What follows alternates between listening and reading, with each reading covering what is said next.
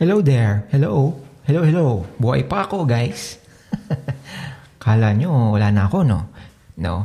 Um, I don't know kung meron marami pang meron pa nakikinig. Siguro, um, na, nung nakita nyo na inactive na yung podcast, you probably thought na, ah, wala na to, tinawad na siyang mag- mag-upload. Well, actually, it's partly true. Um, medyo naubusan ako ng um, creative juice. Kung ano ba yung sasabihin ko.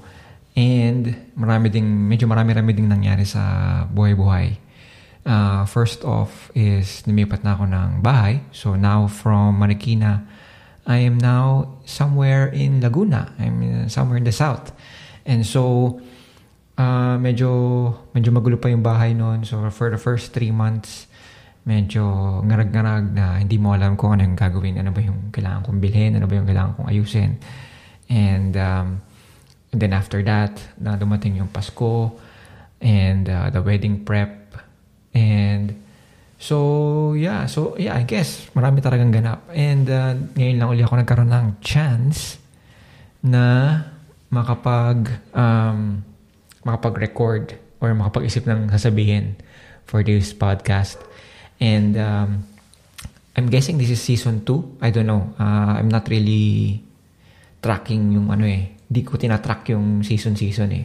Siguro season 2, maybe. Uh, I don't know. I'm hoping na this year I'll be able to post more uh, episodes. Um, I'm not sure if I, I'm hoping no just just you know just see kung ano mangyayari.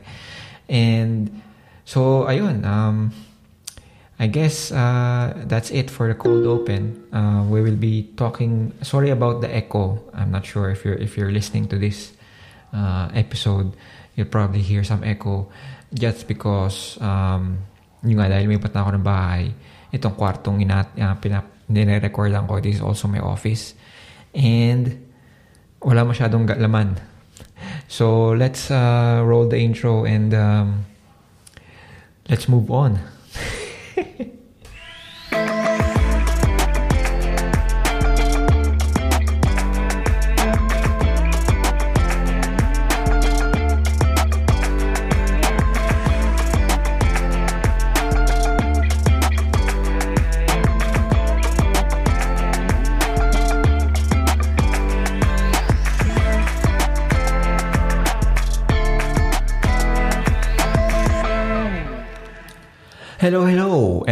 Welcome sa Mungkahi, a show that shares stories to help you survive this crazy IT world and become a functioning adult. Ako si Derek, and in this episode, we will talk about why do I obsess on about getting fit. Okay, so um, since before before we start this, siguro I think I'm just gonna start, you know. Um, start with a new season. Dahil uh, I'm, I'm thinking this is, I'm assuming this is gonna be my new season for this podcast. Um, medyo babaguhin natin yung theme na tinatakbo ng podcast na to. I'm not sure if you're listening to this, if you're an IT professional because of my previous season, then that's good. Um, I will still be talking about some of the, learnings that I've uh, encountered um, in the past it not not necessarily related sa IT professional, sa IT profession rather. Um, but I think it's also a good uh, segue, you know, just sharing stories. You know, I'm not here to just preach, preach, preach. I'm just gonna tell some stories, and I'm hoping now one of those stories are relatable to you, and maybe meron ka something from that story. I don't know. We will see. Um, I'm just winging it out. I just figured kailangan kong mag-record ng episode because I don't want to abandon this project. And so, my first, excuse me, my first episode for this uh, New Year special, naging New Year special, from a new season, naging New Year special, is about obsession. My obsession about getting fit. Uh, dahil, dahil natataon na rin naman na bagong taon, no? I mean, medyo, medyo hindi na rin bagong taon. Medyo, um, but still, it's still January kapag nirelease ko to. Uh, ang lagi nating New Year's resolution is, you know, uh, kailangan ko ng mag-diet, kailangan ko ng mag-exercise. So, naisip ko lang na baka let's let's try talking about this you know kasi uh, this is some something close to my heart you know getting fit and I would like to share you some story about you know getting fit uh, my obsessions on about getting fit and hopefully may mapulot kang aral or you know not necessarily aral but something from uh, this uh, this story okay so I started getting uh, obsessed actually before I get got obsessed. I got a little bit obese. Hindi naman, hindi naman obese actually. Sorry, I'm just trying to make a word play about obsessed and obese. Um, ako ay na-assign sa UK for a project na tumagal ng 7 months. And that project, uh, sobrang ano, dahil sobrang lamig sa UK, uh, bihira lumabas yung mga tao. And actually, lumalabas kami pero ano mo yun? Kasi uh, instead na mag... Kasi malapit lang yung office namin sa bahay, na, na sa apartment na nirerenta namin. And instead na mag-taxi araw-araw, we figured it's best kung maglalakad na lang kami. And so, so ganun ang ginagawa namin. Yun lang yung exercise namin. Okay? So maglalakad lang kami from the apartment to the uh, to the office and then back. Maglalakad din kami. Actually, minsan, uh, minsan hindi kami nakakapaglakad pa uwi kasi uh, may mga team dinners and uh, minsan kagabihin na, eh paggabi na, medyo late, medyo nakakatakot na rin lumabas. Actually, hindi mo nakakatakot lumabas. Masyado lang talagang malamig. And so, dahil doon sa ganung habit, uh, medyo ano ako, medyo, medyo lumobo ako, lumaki ako. Um, I think, well, for you, maybe it's nothing, okay? I'm just putting it out there ang pag sinabi kong lumobo or lumaki, it's relative, okay, to me. Um, hindi to como, uh, ano ba yan, lumobo ka na, ganon. Uh, hindi. So, sa akin lang yun. So, ako ay um, sobrang nag, asing hindi na kasya yung mga pantalon ko na sinusuot ko. Nung pumasok, nung pumunta ako ng UK, kasya pa sila. Pero nung mga kalagitnaan ng, you know, ng that seven months, uh, medyo masikip na. Kasing pinipilit ko ng hinahata ko na yung dalawang ends ng pants para lang mag-connect sila or mag- mag-clasp lang. And so, nung, uh, nung nalaman ko, ang weight ko nung pag-uwi ko is 86 kilos na ako. So, I'm around almost 90 kilos, 90, 86 kilos. Hindi ko alam kung ano yung kakatumbas niya sa sa pounds because I'm not used to pounds, um, kilos. Uh, 86, 86 kilos. And then, ang aking uh, centimeter, actually, ang weird, no? Sasabihin ko, hindi ako sanay sa pounds, sanay ako sa kilos. Pero sa waistline, mas sanay ako sa inches kaysa sa centimeter. Um, kasi yun yung nilagamit ko pang sukat eh. Anyway, so 38 inches na yung waistline ko. Kasi talagang ang laki na ng chan ko. Yun ang problema sa akin eh. The problem with me is kapag tumataba ako, hindi tumataba yung buong katawan. Ang lumalaki lang is yung chan. And so, yun ang problema sa akin. Kaya ang, ang nakaka, ang nakaka, um, what, do you, what, what do you call this? Nakaka, nakakailang. Kasi yung mga suot kong t-shirt na dati pangbahay, yung mga suot kong dating pambahay, eh, hindi na nag, kumbaga kita na yung, yung laki ng tiyan ko. So, doon ko na-realize na I think I need to do something about this. And actually, going back, just taking a step back, the reason why kaya kami naging ganun, lumak lumobo kami bukod sa hindi kami nag-exercise is grabe yung kain namin. As halos dahil kami tatlo lang kami Pilipino no, na, na nasa UK eh. So gagawin namin every weekend we will take turns kung sino yung magluluto for for lunch. And minsan, actually, dahil kahit nag-take turns kami, pareho lang yung niluluto namin, which is bulalo. Kasi ang sarap. Kasi sa UK, makakabili ka ng mga bone marrow na I'm sure makakabili ka rin dito. Pero doon talaga, asing nakasealed and eh, hindi kasi ako sanay mamili nandito sa Pilipinas. Doon lang ako nasanay mabuhay mag-isa. So, nung nakikita ko yung mga wow, meron pa ng mga ganito, pwede ka pa nang bumili ng bone marrow lang na alam mo, sure ka na may laman sa loob. And so, so yun. So, nasanay kami na puro ganun. Hanggang sa, ayun nga, lumobo na kami na lumobo. Hanggang sa parang nag-guilty na nga ako na parang sabi ko, shit, parang ayoko namang magkaroon ng cardiovascular disease. And so, I decided I need to work out. Okay. So how did I start? Actually, I started out with, kasi, um, because I've been watching TV sa UK, um, may mga nakikita ko mga infomercials. Eh, may nakita ko isang infomercial doon ng workout that takes only 25 seconds, or 25 seconds, 25 minutes. 25 seconds, ang bilis nun, di ba? 25 minutes of cardio, of intense workout na wala talagang pahinga. As in, 25 minutes, dire-diretso yun. And you do that every day. And then maybe you take one day uh, rest and then the other day you take one another you take another day for stretching. So medyo na-intrigue ako, parang hmm, parang okay siya. Well, sa totoo lang hindi naman yun yung first time ko makakita ng uh, infomercial for workouts. I just figured na maybe it's something that I can do uh, because kailangan ng katawan ko that time dahil nga medyo lumulobo na tayo, lumalaki na tayo. And So yes, eh wala akong, and eh, that time parang nanghinayang akong bumili ng copy nun. Uh, so, alam mo na, the usual, nag-download tayo ng bootleg copies ng mga workouts na yon. It's a collection of uh, multiple uh, work, workouts na you do. And then, parang ano siya eh, parang may levels siya eh. So, siguro first four weeks, you do uh, the first round of workouts. And then, on the second month, mag-upgrade ka. Mag, mag, mas mas magiging intense yung workout. And bukod dun sa workout na yun, naglalaro na rin ako ng badminton.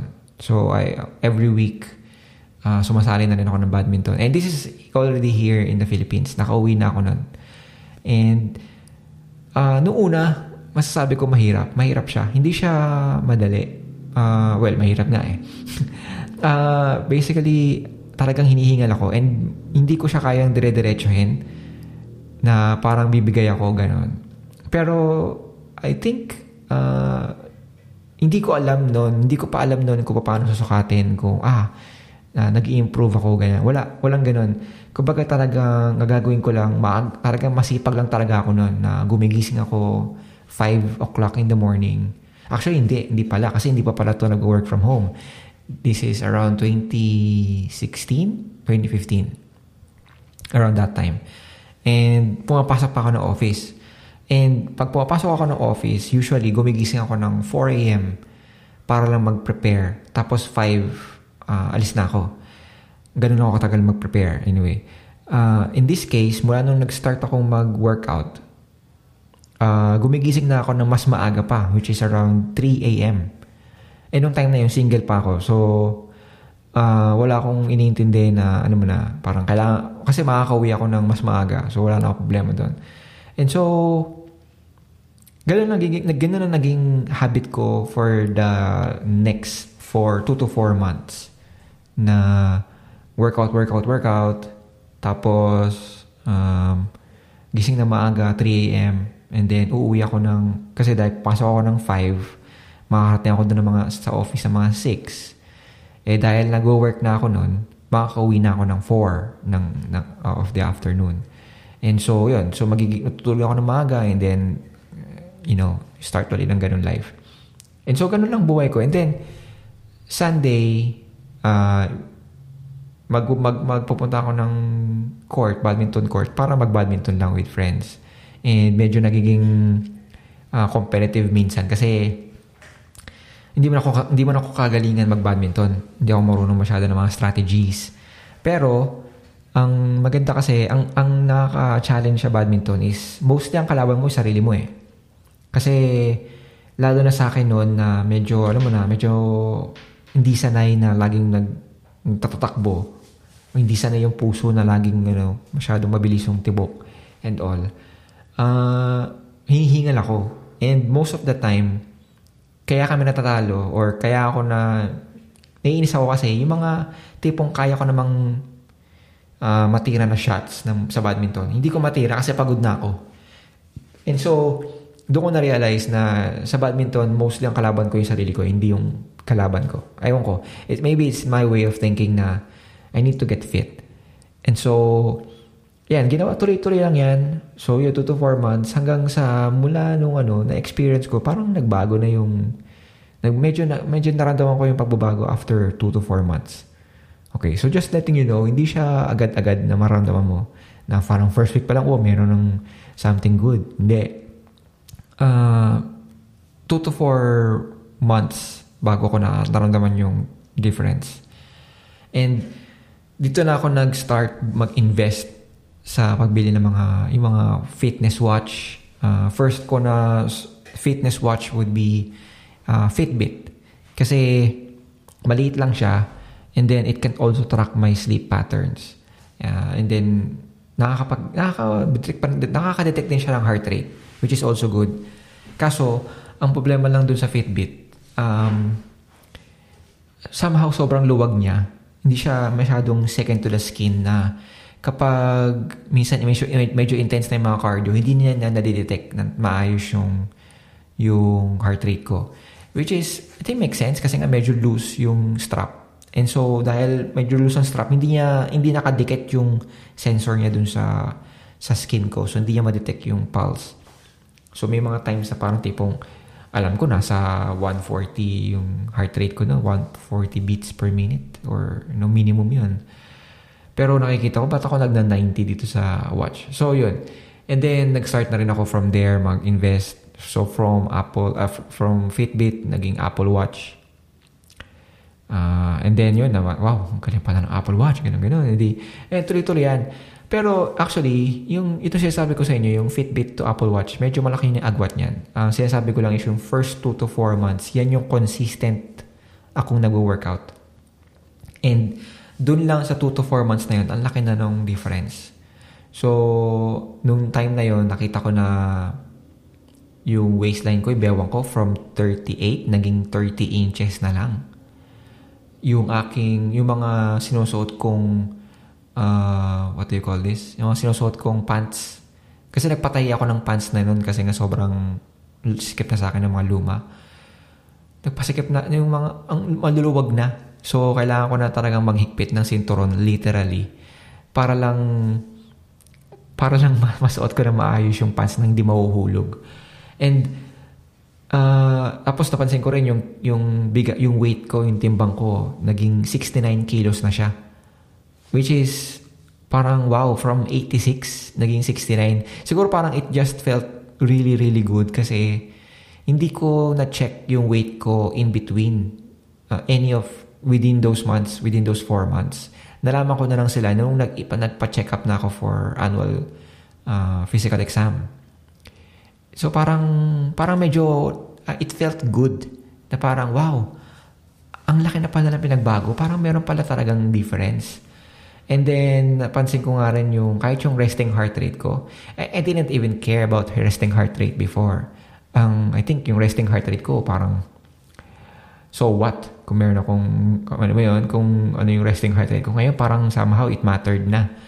Uh, I think, nung time na yun, it was, it was around 50 to 59 beats per minute, which is a big deal. Kasi, in average, ang tao, nasa 60 to 70. I think higher, 65 to 70-ish yung normal na resting rate, ah, resting heart rate. Pero, parang, alam mo yun, parang medyo na, na ano, sir, apparently, magan, yung, mga, yung mga athletes, usually, mas mababa pa yung heart rate nila. Minsan, nasa 40s pa nga eh. So, ibig sabihin nun, parang masyadong relaxed yung puso mo na it can pump blood more efficiently. I'm not sure. I have to check. Pero, so parang it's, apparently it's a good thing na kapag mababa yung heart rate mo or resting heart rate, that means your uh, cardiovascular uh, fitness is, you know, is, is well, is sound. So, dahil nakita ko yon ng mga ganung bagay, so parang sabi ko, parang it's, it's, it's nice. And then, uh, nag-stop na lang ako siguro. Uh, well, nagbabadminton pa rin naman ako. Pero nag-stop ako unti-unti with the workouts. Kasi medyo na-addict ako dun sa isang cardio workout na medyo pampabilis talaga eh. Yun yung workout niya, medyo pampabilis. And the good thing with that is, uh, ano talaga siya eh, um, talagang mag-iinit talaga yung katawan mo dahil sa cardio. Kaso, uh, napagsabihan na ako, kasi nagkaroon na ako ng girlfriend, napagsabihan niya ako na parang sobrang payat ko na raw, mukha na raw akong tito. And so, I stopped. Pero, may mga times na nag-workout pa rin ako. Pero hindi na yung katulad before na talagang religious na gigising na maaga to workout, workout, ganyan. Hanggang sa, yun, nag, um, nag, eventually nag-shift na rin ako to cycling. Um, nag-start lang ako last year, January last year.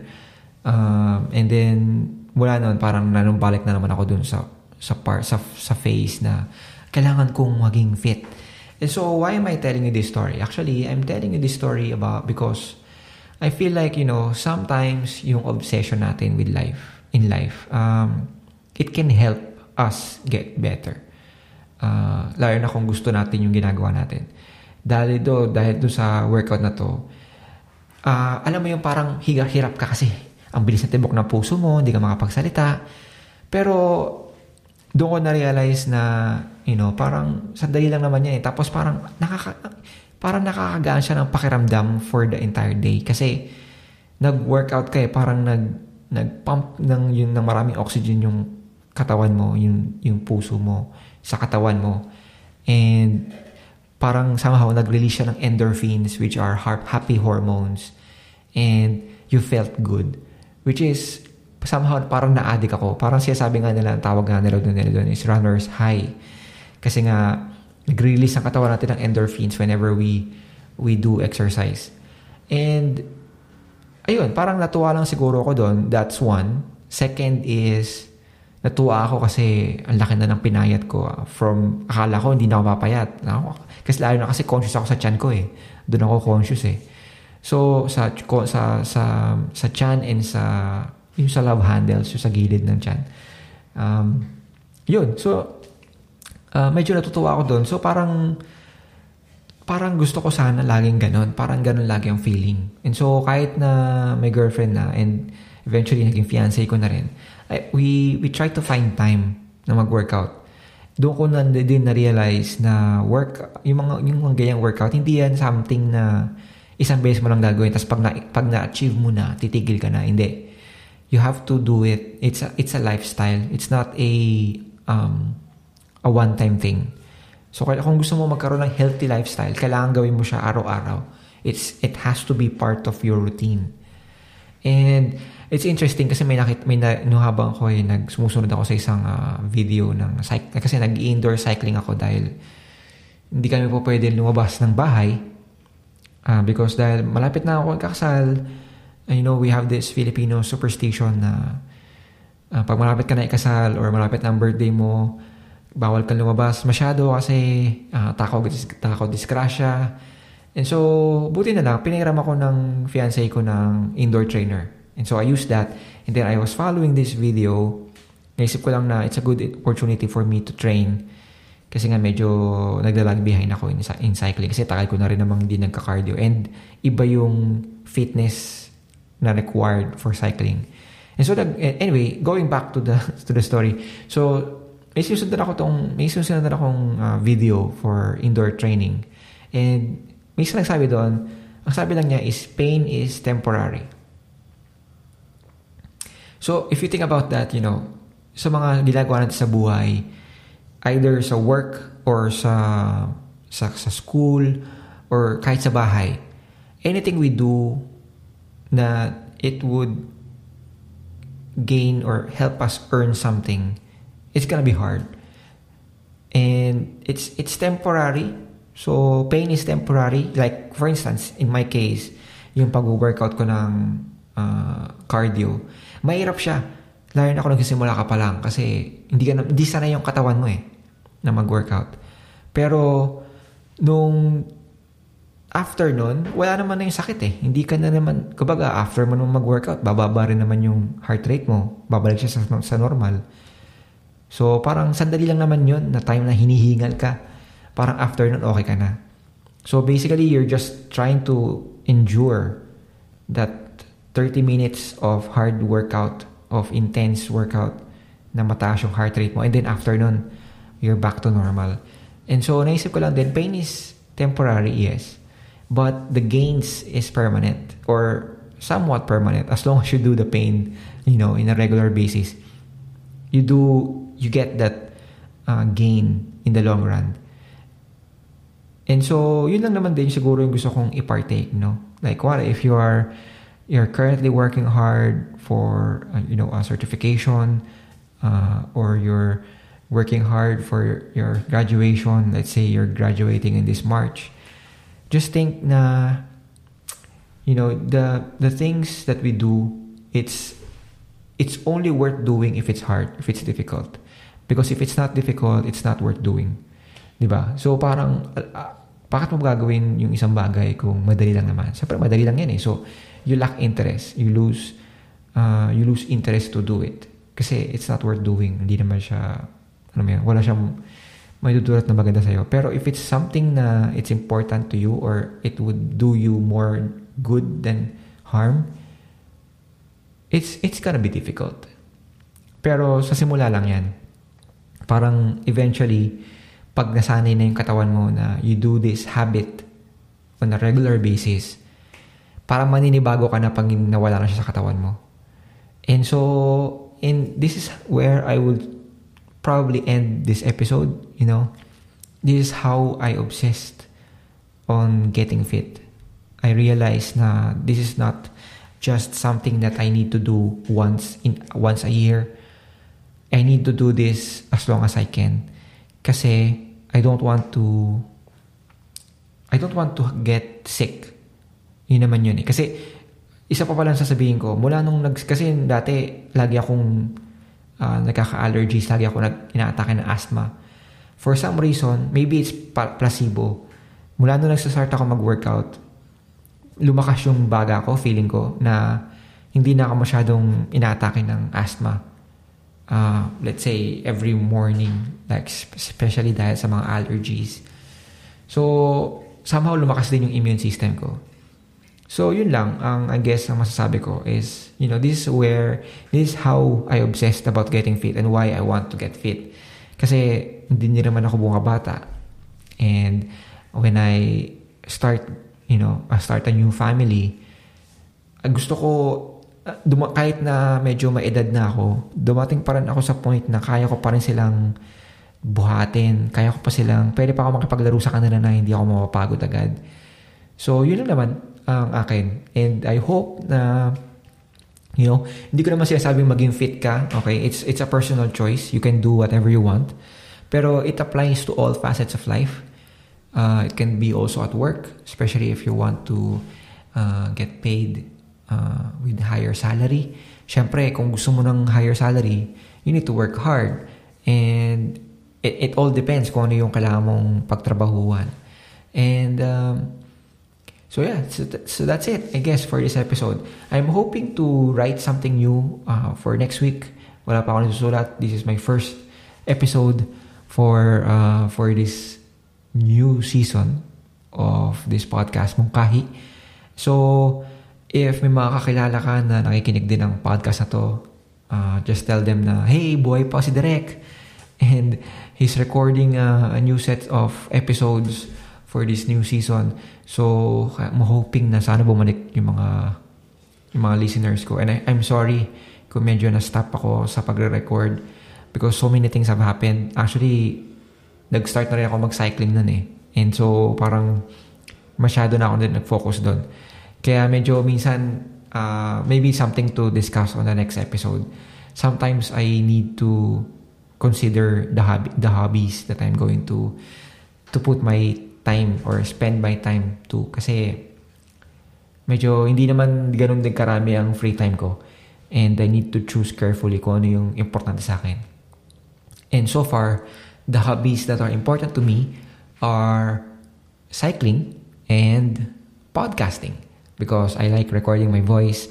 I don't like hearing it, but I like recording it and have someone listen to it. I don't know why I have this obsession. Uh, maybe maybe it's just a torturing device. I don't know. But that's it for now. Thank you very much for listening and happy new year. And uh, see you next next week, I guess. Thank you and bye bye.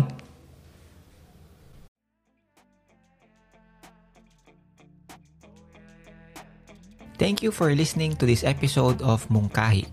You can rate and review this episode in Apple Podcast and I will read your review on a future episode. May tanong ka ba for me? You can leave a voice message at anchor.fm slash mungkahi slash message. That's A-N-C-H-O-R dot F-M slash mungkahi slash message. I can also feature your voice message on a future episode. And don't forget to subscribe to Mungkahi on Apple Podcast, Google Podcast, Spotify, or kung saan ka man nakikinig ng podcast.